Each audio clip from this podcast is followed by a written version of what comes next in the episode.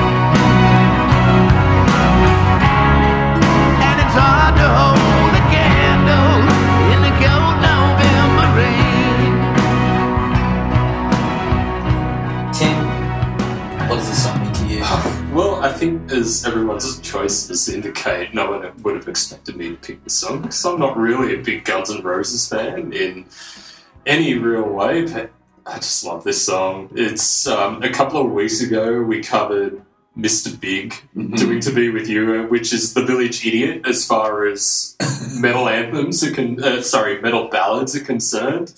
This is the king. Uh, yeah, it's it's just an amazing song. It shouldn't be, but it is. Mm. And I think we- we've spoken a couple of times before where if you can imagine yourself in the room the first time it's played, either to a record company or to other members of the Hmm. band, I think the moment this was played in a rehearsal room, everyone just kind of stood back and went, oh, whoa. because this is not indicative of anything Guns N' Roses had done up to that point, and it's just it's, it's amazing. It's a one in a lifetime song from a band who just couldn't write anything like this at any other stage of their career.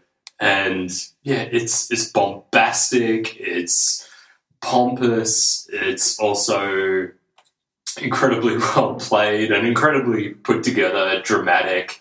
And um, I think on this, Axl Rose just gets the emotional part of it right. And that's something he's not known for. Uh, he's known for just getting it wrong so many times, but he nails this so well. And it had the impossibly lavish and ridiculous video clip. We'll And talk about that later. yeah, Sure. as, as far as just the excesses of that LA metal kind of thing are concerned, this was the crowning glory of it, and it's done so well. Tim Byron, what about you? Well, yeah, Tim Coyle was just talking about how um, it shouldn't work, but it does. For me, it shouldn't work, and it doesn't. Oh, wow. Oh. So, like, um, like I like every other single from the Use Your Illusions albums better than this one. I like Live and Let Die better. I like Knocking on Heaven's Door. Um, you know, You Should Be Mine. Two is covers. great. Okay. Yeah, the two covers. You Should Be Mine is great. Don't Cry is great. a- And I like them all better than this. Like, it's just like Mm. this song is apparently the longest song that ever got onto the top 10 of the Billboard uh, Hot 100. Like, it's the longest song. I mean, the song I chose is long, and this song is like minutes longer, several minutes longer. In fact, by the time the song I chose is ended, um, this song hasn't even got to the cool bit at the end, which is the only bit I like about the song. like that cool bit at the end of this song is great when it go when it goes to the minor and there's like the you know slash hits that really cool note that with the great tone and like you know the, there's the you know it, it revs up and it's finally doing something and it does that so late into the song that the song I chose, which we'll find out about soon, it's already over if they were playing at the same time. So like to me, this song just goes on and on and it's just boring. Casey Atkins, November Rain. Um, I'm, I'm with uh, with Mr. Coyle on this one. Um, I just I loved it, and um, I thought it was a. I really did think it was a great song at the time, and it it freaked me out at the time though. I just I think that that video, which I won't say much about because we'll we'll move on to um, later, I'm sure. But um, I just remember feeling quite spooked out by the video um, a little bit, and when I first listened to the song this week, I listened to it and watching the video. I kind of laughed a little bit because there's just some funny shit that happens in it Hmm. that I was laughing at. And then when I moved to from listening to it um, while watching the video to just listening to it on headphones, it really actually got to me. I think it's beautiful. I think it's absolutely stunning. I think I agree with everything you've said about. Um, he just hits the emotion in it somehow on that vocal like you don't expect him to be able to, given what you know of Axl Rose and what you've heard before. Um, I think it's a really beautiful lyric. Um, I really rate Slash, you know, like I rate Slash higher than I'd rate Richie Sambora, like we've talked about before. And, um, and I think his, his tone is so unique and you just know that it's him. And um, the, the solos are great, and my word, there are a lot of them. um, and uh, I, Probably too many. Oh well, you know that's you know, it's a matter of opinion, really. But um, but I love it. I think it's an absolutely uh, beautiful power ballad and one of the finer examples um, of of that in the world. I love it too. it is just, it is their for me their best song. Mm. It is for me the best, one of the greatest rock songs of the nineties. It is, um, yeah, I don't even know where to start with how much I love this song. It is just, it has a bit of everything. Uh, which is normally a good thing. Look, I just I just say that this song has meant so much to me over the years. One of which is uh, a good friend of mine. Uh, for many years, whenever we texted each other in the month of November, a rule was we had to shoehorn a quote from this song.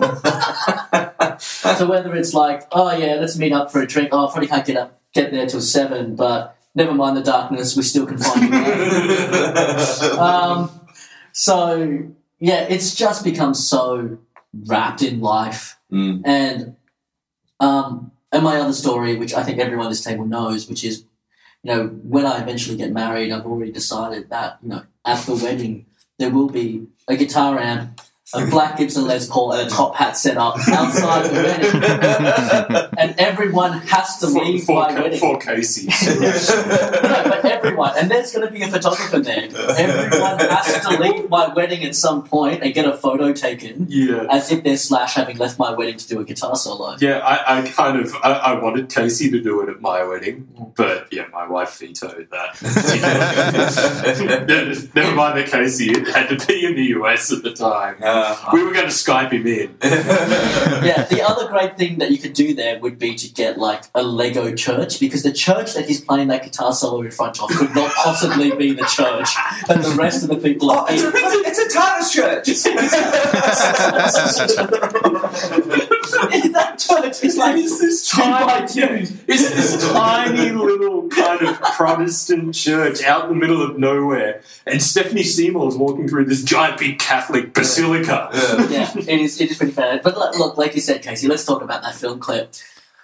Do we have favorite? Like, there's so much going on in that film clip. Do we have a moment that stands out for us? Well, look, I think the scene of, of Slash, like him bolting down the aisle, like with such purpose, and like, and then it's like, what's going on here? And it's like, and then he walks out in out front of this church that's clearly not the church that he was just in, and he's like doing that solo thing. Like, that's perfect. But you know what? The, you know the silly things that you think of when you watch a Sorry. video clip. Just that church. I just it doesn't. I can't help but think of Stonehenge. Like, Yeah. They turned up to the video shoot for the second bit, and they went, "No, we said feet." not inches." but yeah, you know this. the silly things that you think when you're watching something like that sometime. Because there's the like hundreds of people in that church. He walks out of that church. He's by himself. There's nobody else. He's playing there's those uh, like helicopter aerial shots of him going. And my brain just goes where's everybody parked?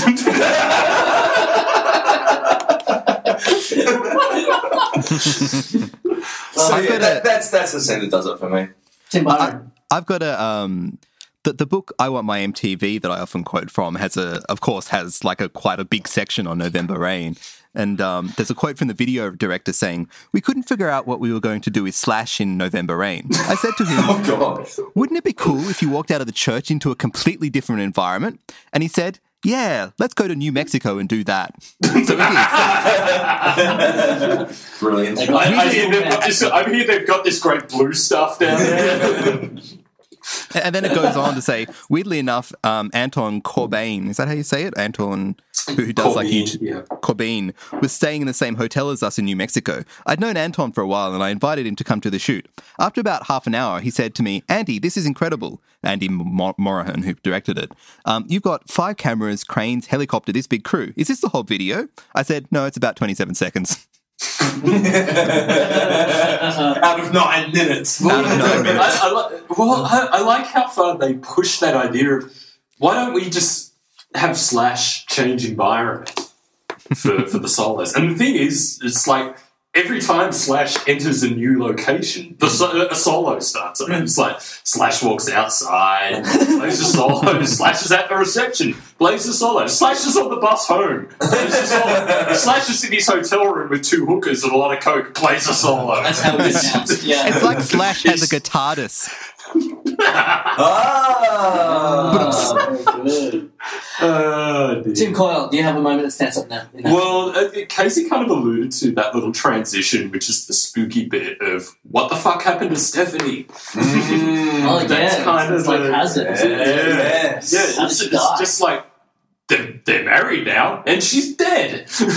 and yeah, that kind of it wraps around to the start of the film clip where it's Axl looking all serious and down and- yeah, down and out hillbilly kind of thing, which he's really good at, by the way. Well, the, I, I was reading a thing on um, Wikipedia because you know my, my research doesn't often branch too much further out than that for this uh, for this particular artistic venture, gentlemen. Um, Well, you don't go through the death records of a small town in Australia. um, I, I d- I did. I found the cause of death of four people was due to November 8th. Was um, it acid rain? and it's apparently based the the song and the video are apparently based on a short story. oh, really? What's your somebody story? wrote. Um, you know, then this is the thing I didn't actually note that down. Um, but in said short story, the um, the the bride commits suicide. Um, so that's kind of the assumption is that Stephanie Seymour's character in the video has committed suicide.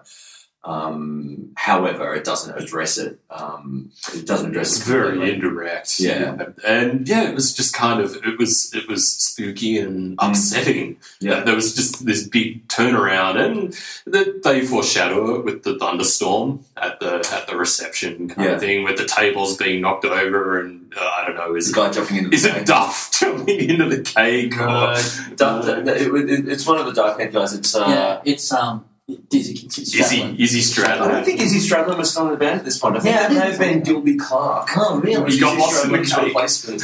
Um, for me, the, my favourite moment of the video is, is actually Duff. He actually has a couple of really subtle, cool moments. One is the ring.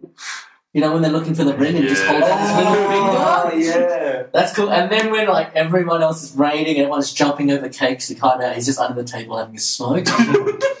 that was very like he was very cool. Uh, Duff. Tim Bone, any highlights from the video for you? no, not really.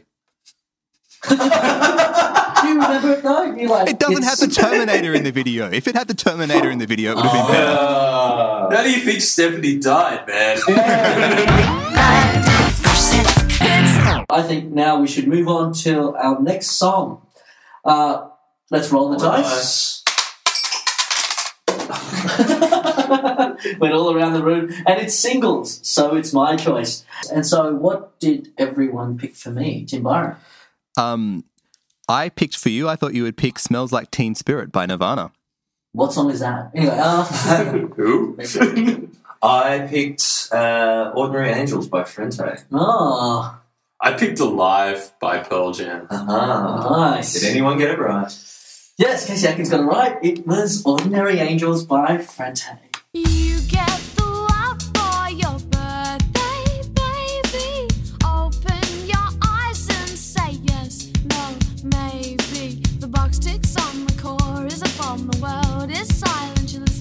Listen like a lover to it.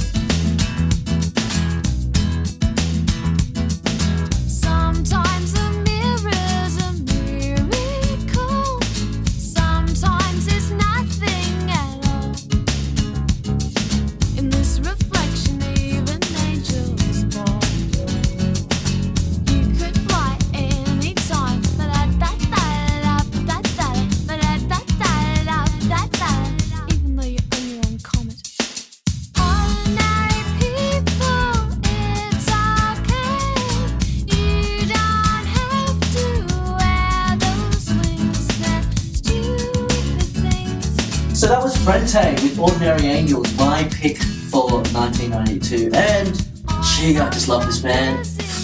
Like, so my first time I ever heard this song was Hey Hey It's Sunday. It was Molly Meldrum's segment on music. You know, how- Molly's melodrama. Molly's hmm. melodrama. And we will get to more Molly's melodrama stories as the years go on because I have several. Well, But yeah. they, but he introduced Frente to Australia. He was talking about Ratcat and saying, "Oh, you know, there's this whole alternative scene going on, and here's the next big thing, and it's going to be Frente." And he showed the first maybe thirty seconds or one minute of um, this clip, and I fell in love. So With the song or with Angie Hart? Well, I think mainly with Angie Hart. Like, I just, yeah, I just had a big crush on her. Like Warren Hart. The song, I mean, the song then was easily my favorite song that year. It was just one of those things. I was a happy child, just dancing around to it. Marvin, the album, this album came on. I still have the first print CD, which had a die cut in it and a spinning wheel with different fish underneath, or different different Mar- Marvins, which there was only a couple of thousand copies of. And yeah, I listened to that song and those songs all the time. And throughout the years, Frente have been important to me. One of my first ever gigs after Girlfriend, I think maybe the first gig I saw after Girlfriend was Frente. The only way I could see them was to actually go and see Alanis Morissette support them. Uh, but, but sorry, then See, to yeah. And I went to see Frente and I bought a Frente t-shirt. No. Um, so they were became my favorite band, and and then uh, to wrap it up, Casey and I and Tim were in a band that got to support Frente when they did a reunion show at the end of that Hotel. God, almost a decade ago. So yeah, that was, and I pushed for that, and that was very special for me. But even though I pushed you guys to do that, I have no idea what you guys think about Frente or this song. So before I get to my ex bandmates, Tim Coyle. I, I really loved it at the time too, and it, it's just that that those first few bars, there it, it really gets right to it. Um, the, her voice has that very Australian twang to it, and just the acoustic guitar playing on this is so good and tight. It's another song for me where the verses are the better hook than the chorus. Um, I, I think the, the melody of the verses is fantastic, and the chorus is just a bit so so, but that doesn't make it any less of a good song. And yeah, I, I really liked it at the time, and listening to it this week, really enjoyed it again. Casey Atkins. Um, yeah, I, uh, I I loved it at the time as well, and this was I remember thinking that it was weird um, Yeah. because it is weird, like Yeah. musically, and this is probably something we'll get into um, a little bit more. But musically speaking, it's not. It doesn't really fit together in the uh, traditional pop songwriting sense. You know, it's kind of all over the place. And um, even though I didn't sort of understand that element to it when I was listening to it. I just remember thinking that it was weird. But also, uh, it may have been one of the first things that I listened to that was weird that I kind of picked up on in a positive way and didn't dismiss. Oh, this is weird. I was like, this is weird, but I'm but I'm interested. You know, um, and uh, and yeah, I, I liked it. But it still had. It still had its hooks though that kind of brought you back after those weird chord changes and odd chords. Um, but you know, then it hit the chorus and you're like, oh, okay, we're back. I, you know, this is cool. I get that. And then it goes into another weird, weird direction. And, and yeah, and I, my reaction to listening to it this week was like exactly the same. Probably with a little bit more maturity uh, in terms of how my ear dealt with it. Um, but it was exactly the same. And, and I loved it in that way. Like, I really responded to it in a very, very similar way. Like, this is odd. It's, it's difficult to listen to when your brain is kind of expecting something to go in a certain way and it goes the exact wrong way, Mm. um, but still beautiful at the same time. Tim Byron. Um, for me, uh, I remember Ordinary Angels at the time, and I probably came across it through um, Molly's melodrama, I suspect as well, uh, thinking back. The thing with this song for me is that I think it's a great song. Um, I really like a lot of the things that are happening in the song in the verses. I, I think the chorus is a really good chorus. I think Tim Coyle um, underplays how good that is. But the thing with the song that I remember at the time that I still sort of feel now is all the alutata, alutata kind of stuff that goes over and over again and is really repetitive, really annoys me. And I think it really annoyed me at the time. So, like, the rest of the song, apart from that, is really quite good. And I like all the stuff Casey was talking about with like the, the weird chord changes and the surprising kind of stuff. But that bit, like, really irritated me at the time and still I find kind of irritating at the moment. Um, but in terms of Frente in general, um, I, I think they're great. I bought the singles for um, Accidentally Kelly Street when that came out, and for um, uh, Lonely slash Bizarre Love Triangle. I, I thought they were great, and um, I have their albums, and I really enjoy them. So when we supported them, I was quite happy. with the members of Ween on that single. Yeah, um, get real. Almost single? Yeah. get- Well, it was it was on the the single that came out after. And there's a B side which they recorded with Ween. Okay. They were a cool band for a while. And look, and then Tim Byron brought up. Accidentally Kelly Street. Yeah, which is a song that, that accidentally was released. Yeah, so we get to talk about the late show again. So Yeah. the Late Show did another parody, and yeah, this was accidentally was released. And you know, here's the thing about watching the film clip again this week after years. And so, cards on the table. I'm still a huge fan of Frente, and I still buy everything Angie Hart releases, and I read all her interviews. And it's interesting because she says that no, what killed them was the accident at the Kelly Street Film Club. That bright and and sunny image, which wasn't really them. That were they were kind of talking to doing, and they were doing it for fun because they didn't think the song was going to go anywhere, and they were just sort of being silly, and they went that wasn't them, and they were being sort of semi-ironic. But it became the image that the band was always remembered for. And I watched the Ordinary Angels film clip, and the la da da la da da da da, and I go, nah, that was always there. Yeah. Like that song that doesn't really stand out from the rest of the album that They, much. they had that twee thing. Yeah. They had that very Sarah Records kind of approach Yeah. to songwriting and their sound there. It was always there. I thought they did it really well. I I love them. Um, Angie Hart, kind of the reinvigoration of her career when Joss Whedon kind of stuck his Mm. neck out and backed her to, to the hilt to Yeah. the point that she appeared on Buffy and those kinds of things. I think it's great that she um, made a comeback and that Frente played played more gigs and stuff like that. So yeah, but they were playing a style of music that was very much um, in its on, on the decline at the time. This was a very late eighties, very early nineties kind of sound, and it had reached its peak, and it would taper off very dramatically after after this. So, what do we think of Accidentally Kelly Street or the other Frente singles, if we remember? Do we remember? I, I think I may have been a little bit disappointed by accidentally Kelly Street. Um, that was a terrible song. on hearing like like with this song as my memory and what I I liked it and hearing accidentally Kelly Street and going oh, oh, okay. Yeah yeah you know just going oh that and, and then thinking that you know seeing the Late Show parody and just thinking that that actually nailed it Yeah. you know? I mean, how much I love the Late Show so much, but I kind of feel like that was a big step in killing their career.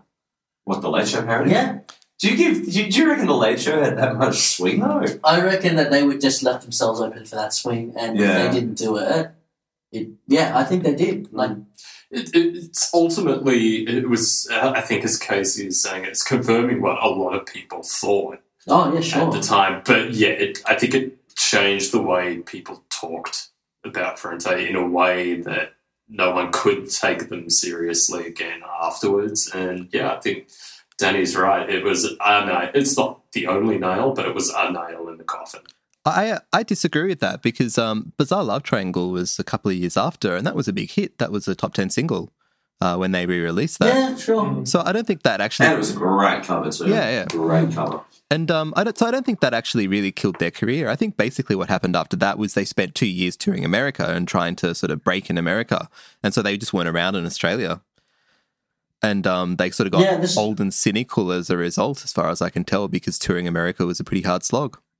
So, Tim Byron, what about the what about Frente's career for you? I mean, did, is there anything there for you to love? Did you have any songs that you liked? Yeah, I um, I really liked the EP, the Lonely EP that has Bizarre Love Triangle on it. I loved um, Lonely the song and Get Real, and um, I really, really, I think my favorite Frente song is "Sit on My Hands" from um, which is the first single from the Shape album, which has just got that kind of woozy, kind of um, cynical, kind of beta-less kind of theme that um, reminds me of you know those like crowded house songs like "Nails in Your Feet" and "Not the Girl You Think You Are" that like do that kind of kind of melancholy, kind of woozy, unsettling kind of sound. I, I really love that, and um, and a couple of the other songs from Shape, I think, are um, better than anything that they released as a single in 1992, 93. Tim Coyle?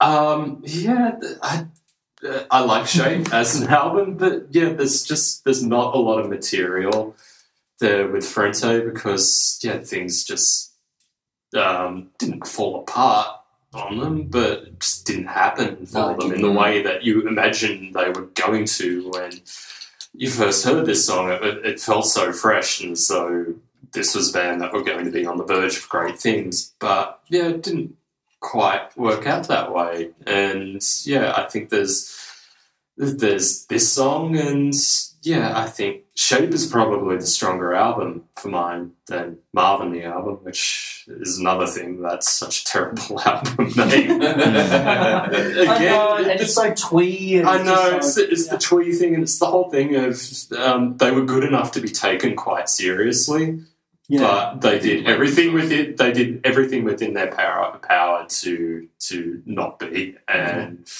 yeah, it's a shame, really. Casey Atkins. I'd actually forgotten about Sit on My Hands until you said that, Tim Byron. That's a great song. I just completely forgot. And I remember seeing them debut that on Hey Hey It's Saturday. Comes up again. That, that was such a weird image, the idea of them doing that on Hey It's Saturday.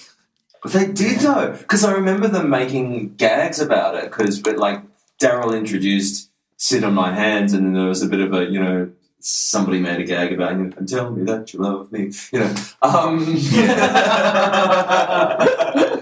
um, I didn't really go d- too far into the albums. Um, I knew the singles and I liked the ones that I liked, um, like "Sit on My Hands," like "Ordinary Angels," like. Um, uh, Bizarre Love Triangle.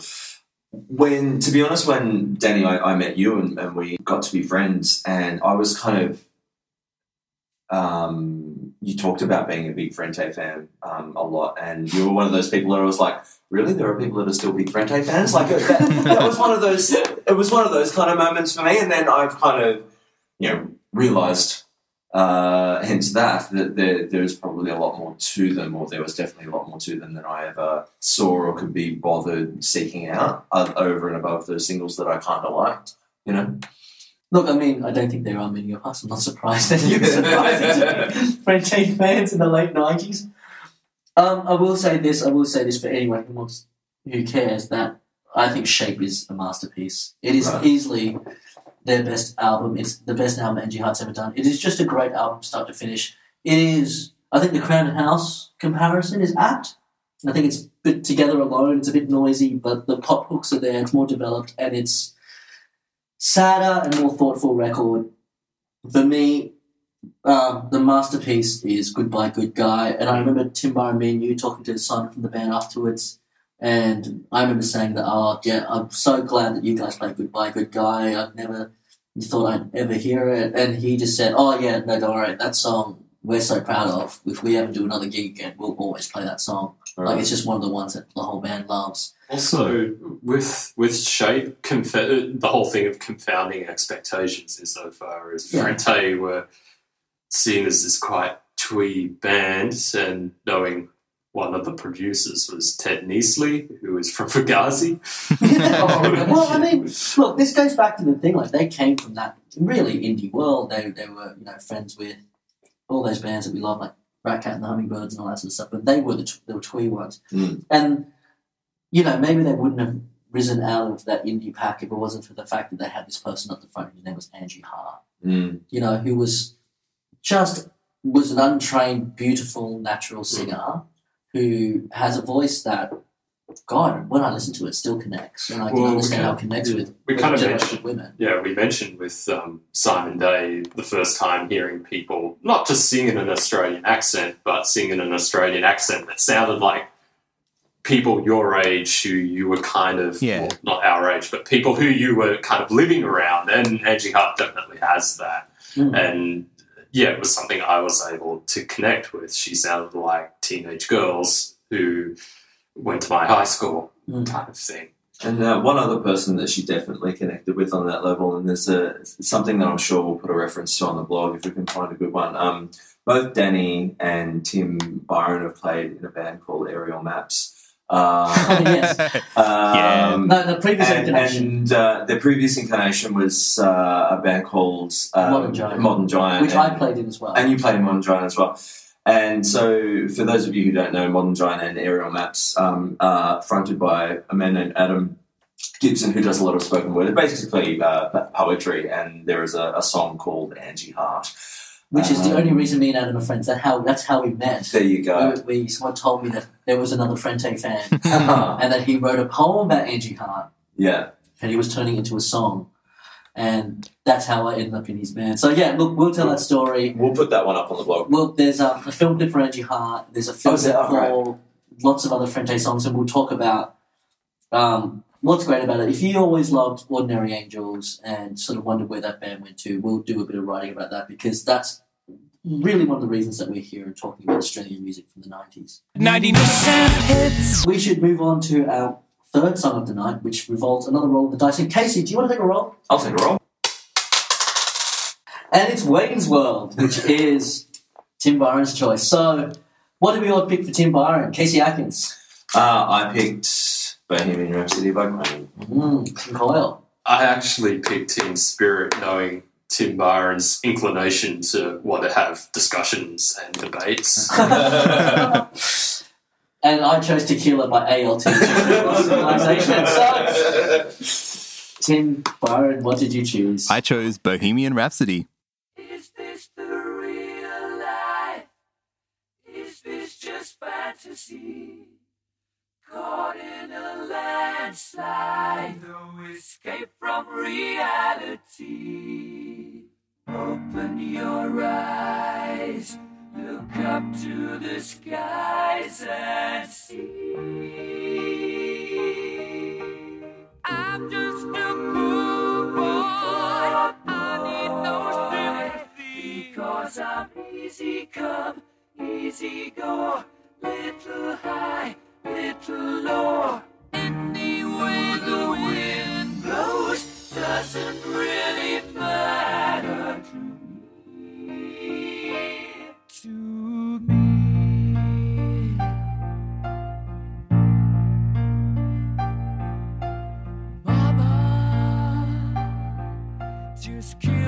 So that was Bohemian Rhapsody by Queen. Funnily enough, a song that charted in 1992. Tim Byron, before you tell us why you love this song, can you tell us the story of why this song charted in 1992 in Australia?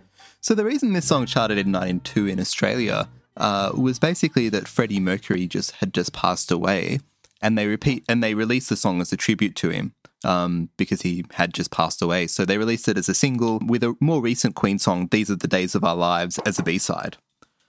And so, um, But wasn't it also Wayne's World? well, yeah, it was also Wayne's World, but you know the funny thing is, I think Wayne's World like was slightly later than this.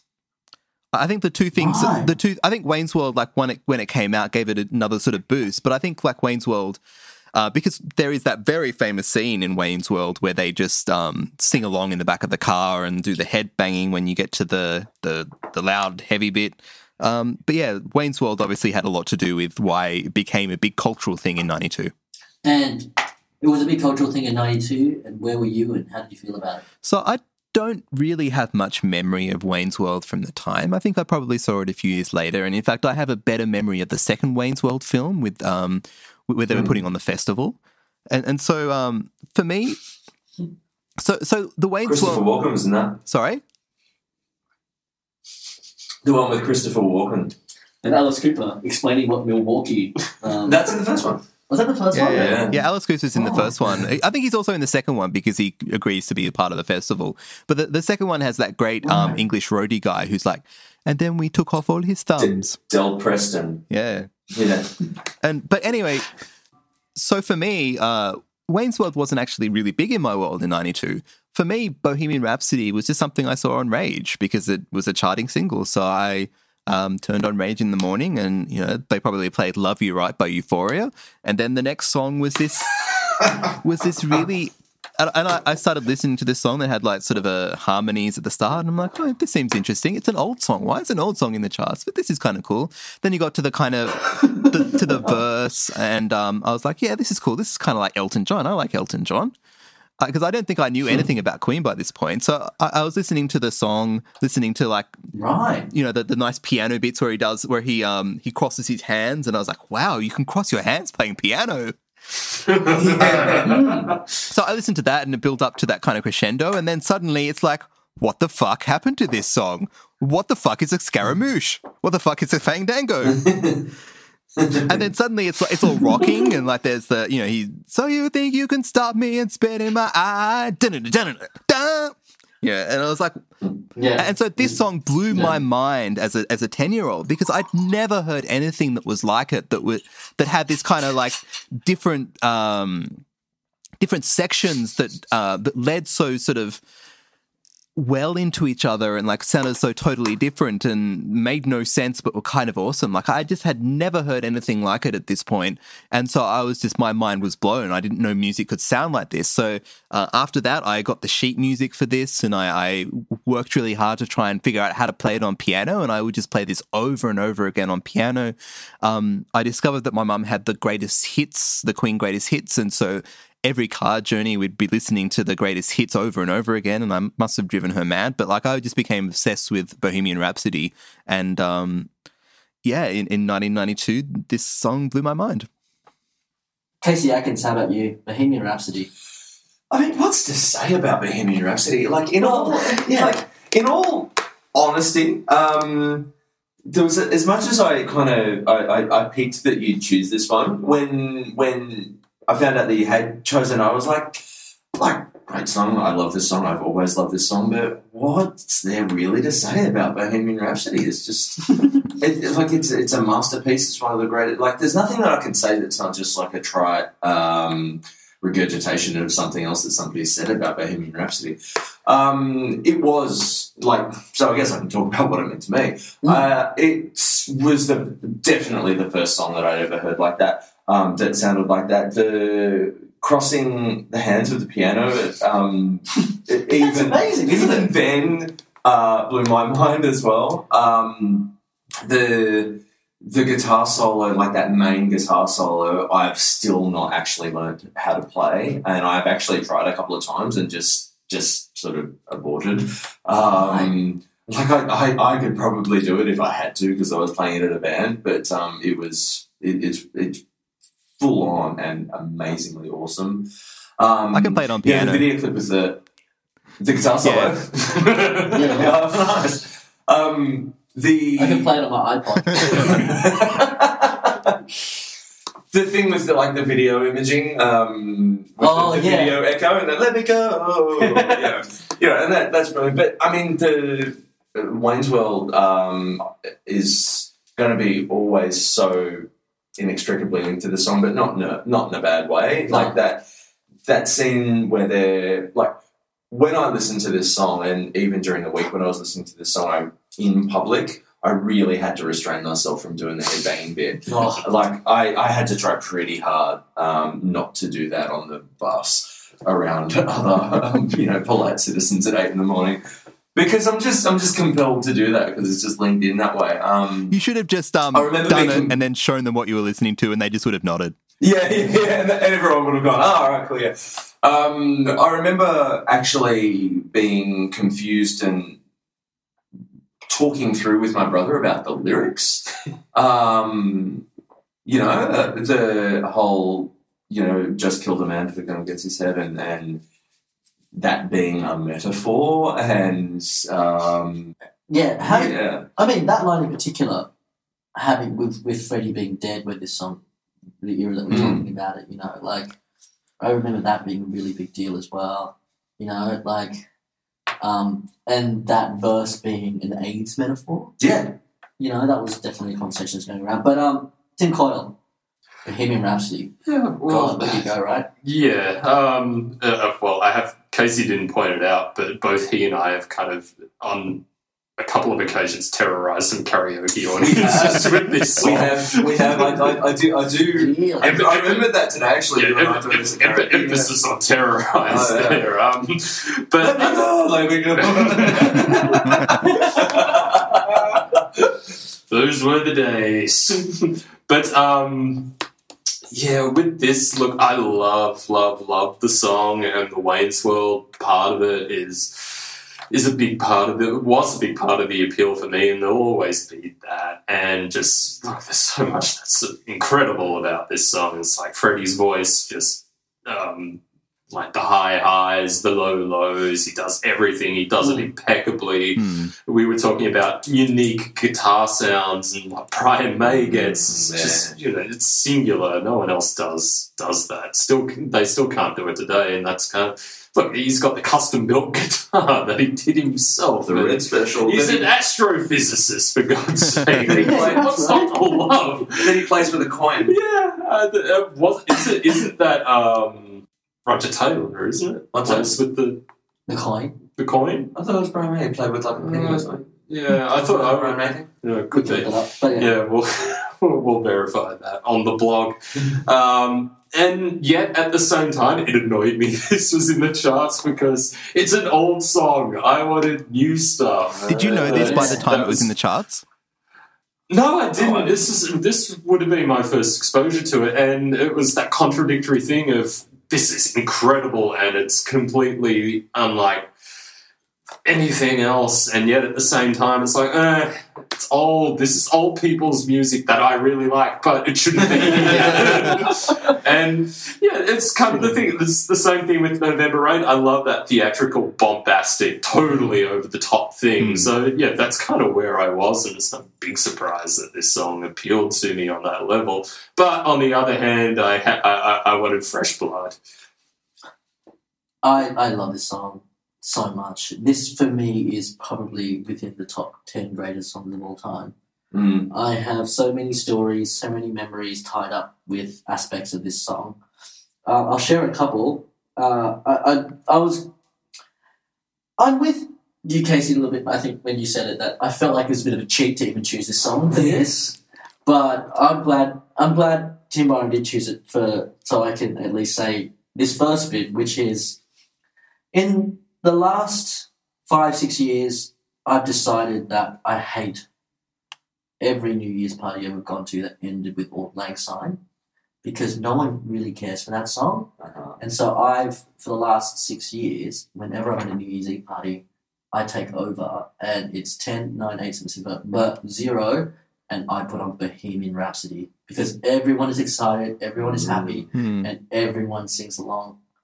And so, if anyone out there wants to continue that tradition with your New Year's party this year, it really, really works. I also remember making meeting two people who end up being still to this day some of my best friends in London, and we were a good 15 kilometers from home in the middle of the night, and we had no other way to get home but to walk.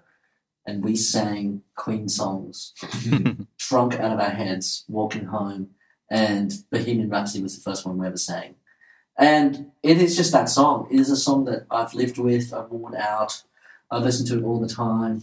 I've wanted to cover in bands. I've done it karaoke. I've watched that Blur film clip where they made fun of it and laughed. I've watched it recently on Foxtel when the Hungarian Rhapsody concert was on. And it is a song that I could talk for the next 40 hours and never really, you know, show my true love for because it's just amazing. So, should we just quickly go talk about Queen? And obviously, one song each. If it is a Bohemian Rhapsody, what would it be? Tim Byron, it's your show. Um, for me, If you had to choose just one, oh Jesus, um, choo- choosing one Queen song, uh, like the Bohemian Rhapsody It's is the one Queen night and- song I choose. You know, um, what happens if it's karaoke night and Casey and Tim have already done Bohemian Rhapsody? And everyone is your left. turn- It's your turn next. I do November Rain. Brilliant. Um, I, I- don't know. Ah, choose, choosing. a- I'd, I'd have to say it's probably either Killer Queen or Somebody to Love. These songs that are just like big epics in themselves. Like both of those, both of Killer Queen and Somebody to Love are huge, big epic songs in their own way. They're not quite as epic as um, Bohemian Rhapsody, but they've just got that. You know, I could never pull off the vocal in Somebody to Love, which is just amazing. Freddie just nails this vocal, and um, Killer Queen is the same. It's got all those like really nice sort of like guitar harmonies and like all the clever little bits and um I don't know, maybe I should say joining a fan club by Jellyfish. Tim Coyle, what about you? Uh, it's either somebody to love or Fat Bottom Girls. Oh, damn you. Just me to such a it's such a thumping, storming rock song. Ah, it's so rude. It's like just gloriously. yeah, and, and, and, and I love it's what's being parodied by Big Bottom. yeah, Spinal, Spinal Tap. Yeah. And yeah, so there's all of that. Look, I love Queen, and like, I, I, Freddie Mercury's not underrated as, as a vo- vocalist necessarily. No, I think I think Freddie Mercury is very appropriately rated. Yeah, as a- as a vocalist. but even but even even then, I think people say, "Look, he's a great vocalist," but they'll say, "Oh, but Otis Redding" or something like that. And the thing is, it's like, no, actually, Freddie Mercury's better than all of them. Um, just from yeah. Anyway, um, I think I think Freddie Mercury is just the greatest singer that ever was. yeah, I, I, I'm, I'm, I'm, I'm with Daddy there. It's just no one can, can compare to Freddie. Casey, Um, so I, I probably I couldn't think of anything that hasn't already been said. Um, somebody to love for Freddie's vocal, Killer Queen for the guitar harmonies that Tim Byron's mentioned, which Ah. is just amazing. Um, have you heard the Travis version of Killer Queen? I bought the single that that was on. Sing. Uh, I bought the Sing single just to get that on the B side because it was brilliant. For those who haven't heard it, it is a note for note, Yeah, sound for sound recreation of Killer Queen, yeah. and it's By Travis. So yeah, indeed. So yeah, somebody to love for the vocals, Killer Queen for the guitars. Um, but yeah, I think Fat Bottom Girls is just my sentimental favorite. It's Fat Bottom Girls for the balls. Well, Killer Queen as well. Like I mean, we talked about Prince and how that songs, though his songs are ninety percent attitude. This be Yeah. that Killer Queen as well. But for me, two songs that no one's mentioned, which is "You're My Best Friend," which Yeah. is such a sweet song, and again we played in the band with, and "Don't Stop Me Now." yeah. Well, and Oh, another movie song. the Shaun of the yeah. Okay, well, look, we have one song left for tonight, and we don't even have to roll the dice. What's left on the dice is "White Man Can't Jump." Casey Atkins pick. And Casey, we've we've had you last twice now on these two shows, Yeah. so I'm sorry about that, but uh, That's right. it's the way that the, the dice came down. That's the way the dice rolls. Let's all go around and see what we thought Casey would choose. Tim Coyle, Uh, I chose "Life Is a Highway" by Tom Cochrane. Tim Byron. I chose Tip of My Tongue by Diesel. Ah. I thought it about tipping my tongue, but then I ended up going with tequila, AOT, and the Lost Civilization. So, um, Casey Atkins, what did you choose? Ladies and gentlemen, Life is a Highway by Tom Cochrane.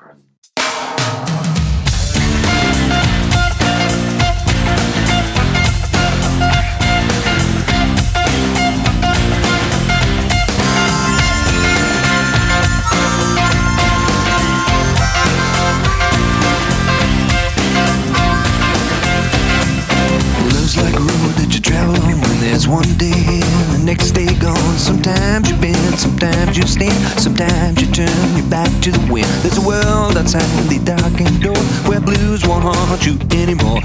With a brave heart free and lover's soul, come ride with me to the distant shore. We won't hesitate, break down the garden gate. There's not much time left today.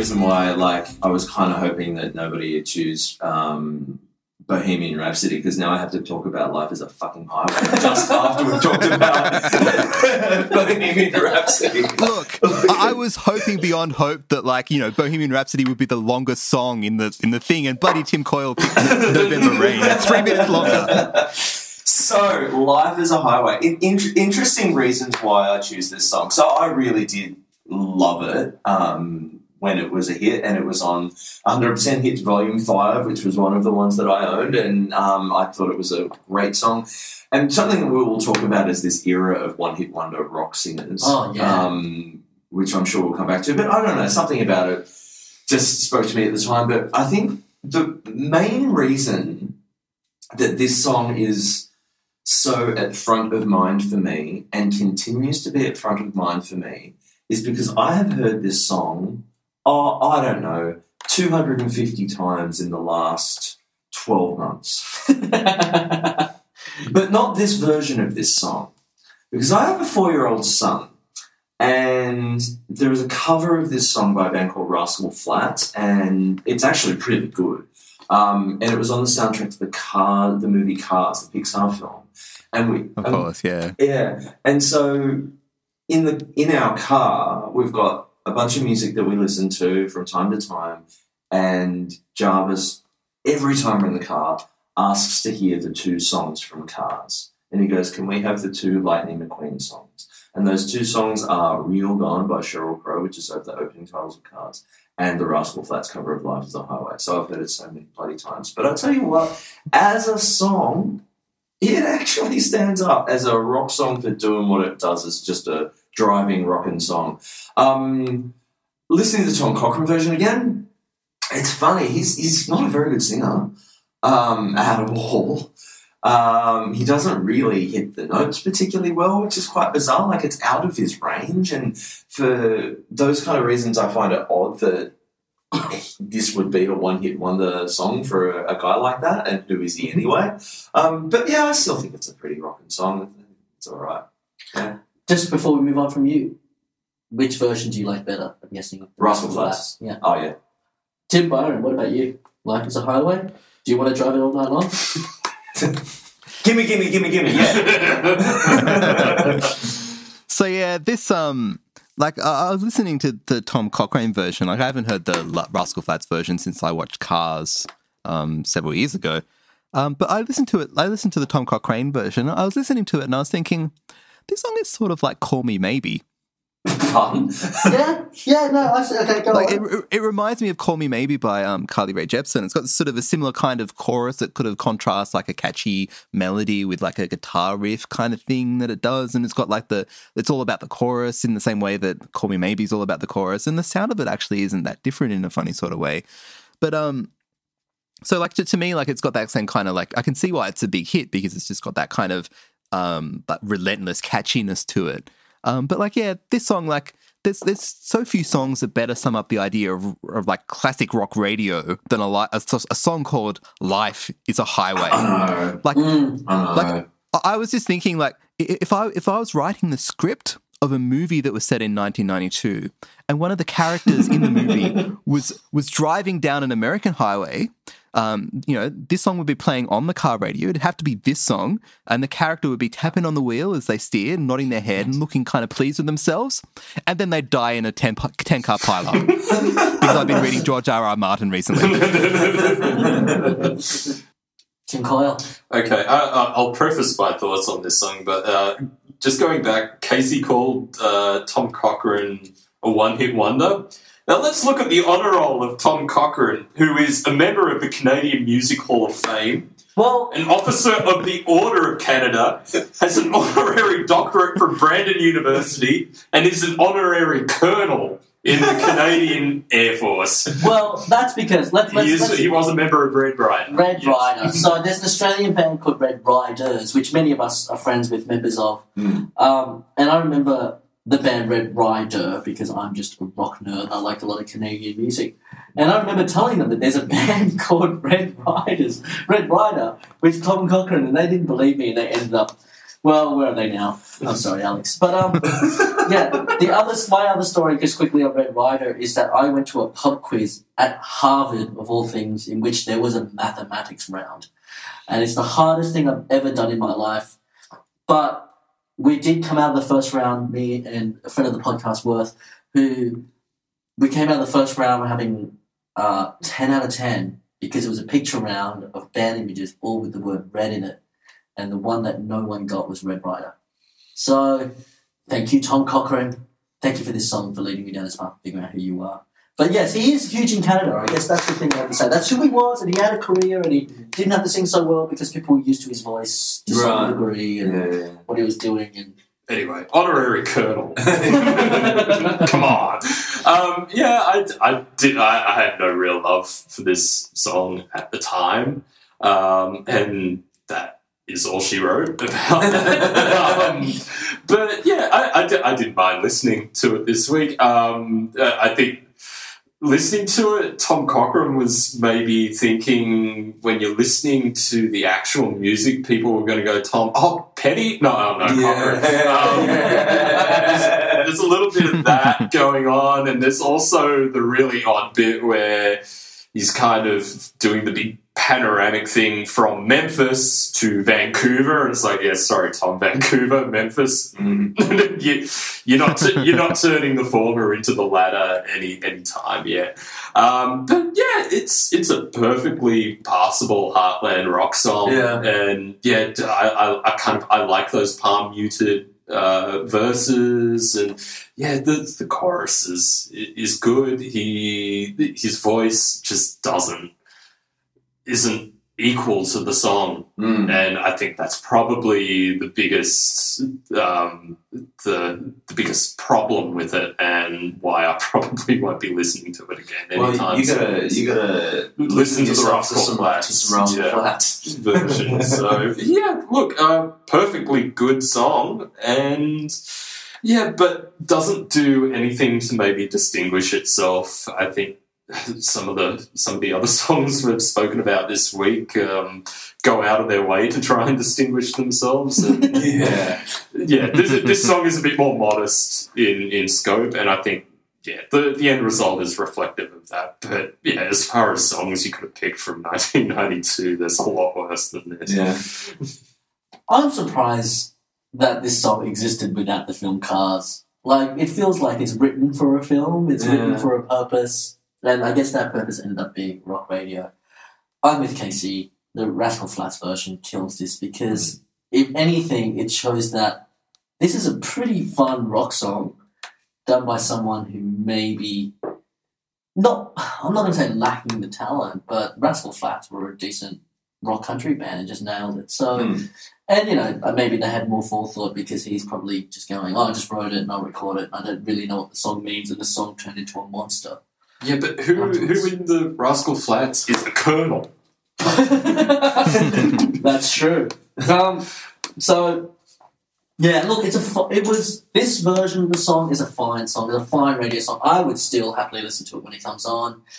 Um, it's it's yeah, it, very petty esque. It is upbeat. It's fun, and it never ever loses sight of that. And it's a big sing along song, and I can imagine that Tom Cochrane still plays it at the last song every night and he does the big a cappella chorus where everyone's clapping and singing along because it's just a song for that. Yeah. And well done for that. That is just great. You know, writing one of those that makes people so joyous and so happy. But yeah, at the end of the day, it is just a good rock song. And as Casey said as well, we will probably talk more about artists like this going forward because it feels like there was a lot of these coming coming through. I will say what I hate about this song John. the film clip. He's she's standing in the desert, kicking the dirt with a guitar that's not plugged in, and it's just a pet peeve. Um, but, but, but, but it works for Slash. Why? it works ridiculously for Slash. Yeah. He's got a top hat. And Slash has a guitar that transports him to new worlds. What did Yeah.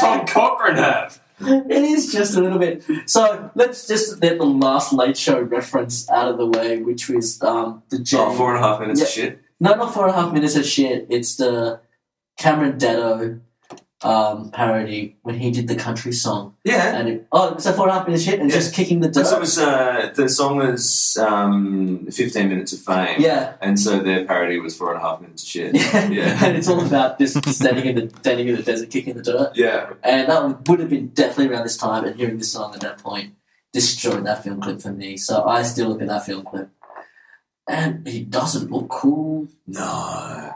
It doesn't. I, I thought that, and I thought I felt kind of weird about thinking that when I watched the clip this week. He just kind of looks a bit kind of old. and- Canadian. That's racist. But like, But when we're talking about these sort of solo male one hit wonders that were mainstream middle America, we are talking Marc Cohn, yeah. Tal Bachman, Shawn Mullins, like these men who just look like they were just idiots anyway as well, right? Like I mean something that didn't matter to Mm. American mainstream radio.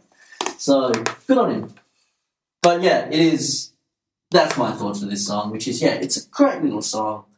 Um, done. It'll just be time. Like I mean, if Fogerty did this, like it would be. Yeah, but Fogerty would have sung so much better. Yeah, that's the Yeah, thing. that's the thing, Yeah, like- yeah. Um, Maybe so we should get like a petition to get Fogerty to do this.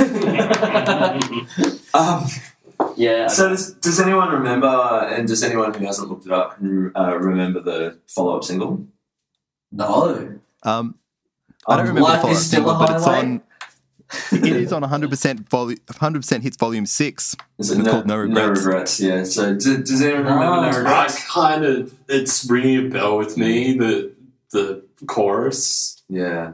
No. Yeah, no, I remember it quite well. Yeah. I mean, Oh, really? Yeah, oh, yeah. My memory of it rubbish. is 'Cause I not guess I- Yeah, because I liked this song um, quite a lot of the time. So you know, follow up single you, you keep an, an ear out for. But yeah, no, it was not good. Right. 90% hits. And look, that brings us to a close uh, for the night. But a couple of things to wrap up as our usual choose your own adventure. Honorable mentions. A couple of songs that we we could have chosen, but uh, just missed out um, when it came to choosing our songs for tonight. Tim Byron, what have you got? The other ones I, I thought about were um, Mr. Dobalina by Del tha Funky Homo Sapien Me too. and Justif- and Justified and Ancient by the KLF featuring Tammy Wynette. Uh, Casey Atkins. I've got quite a big list actually. Um, one that you, uh, I think Tim Byron thought that I may have picked, which was "Tipping My Tongue" by Diesel, because I like that quite a lot as well. Look, the elephant in the room it smells like Teen Spirit. um, Alive by Pearl Jam. Um, Ain't No Doubt by Jimmy Nail. oh, yeah, that was great. That song. Uh, And just one of those great. He's too ugly to be on the charts. You know, Yeah. yeah. Uh, Mr. Dobalina I had as well. Tennessee by Arrested Development. Mm. Um, and Tequila by ALT.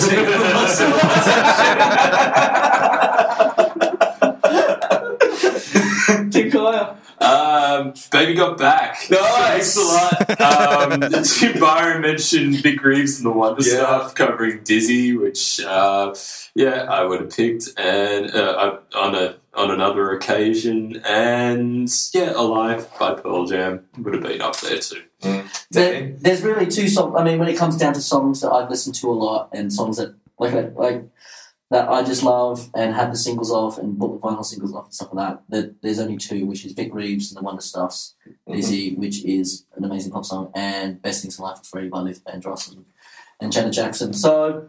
I mean, yes, there's a. I mean, it's strange to say that without mentioning Smell Like Teen Spirit. Yeah. yes, I mean, all those obvious ones. Well, in it terms of- might warrant a blog entry Yeah. just Yeah. because it is so Yeah. significant, and also, yeah, uh, I mean, we might start writing blog entries on hottest 100 winners, of which this was Yeah. in 1992. So, Okay, and uh, our last order of business is just to go around the room and uh, choose a song that was our favourite of tonight that wasn't one that we chose ourselves. And just to recap, we chose November Rain by Guns N' Roses, Bohemian Rhapsody by Queen, Tom Cochrane's Life is a Highway, and Ordinary Angels by Frente. Tim Coyle, what was your choice? Ordinary Angels by Frente. Casey Atkins. How can you not say um, Bohemian Rhapsody is not your favourite song? out of that one? Which is, and it's really hard because I really want to say November Rain because Bohemian Rhapsody is a uh, is just a given, you know. So I'm mm. going to leave my vote with that. November Rain. I'm going to say Ordinary Angels. I don't get the choice of Bohemian Rhapsody, so Ordinary Angels. And I have to say, it's, it's it's a very very good week. And just because it feels like it's a cheat, I'm going to choose November Rain. Yeah. so, Fuck you all. So it's a tie between November Rain and Ordinary Angels as being better. The Then- Bohemian Rhapsody. Oh, poor Tom Cochrane. Ah, you'll, you'll just go back to kernelling. So thank you for listening to 90% Hits. Uh, Casey, do you want to let people know where they can find us on the internet? Absolutely. You can find us on uh, Twitter, Facebook, Tumblr, and Gmail. We are uh, our handle is ninety percent hits percent spelled out in words. In all of those instances, please uh, hit us up on one of those mediums. And please leave us a comment or, uh, you know, just leave us some feedback on any of those channels uh, on iTunes. And yeah, thank you very much for listening, and we'll be back next week. Vinderella cut it up one time. We are a rock revolving around the golden sun. Welcome back here to the MCG all together for the whacker.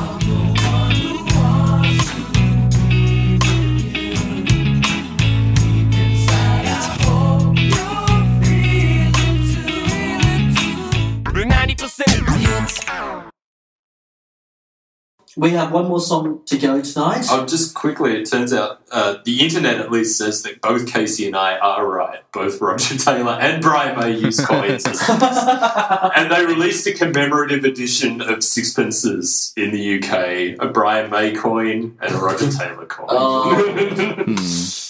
Poor Deacon. Um, poor John Deacon, who doesn't know he gives a shit about. Um,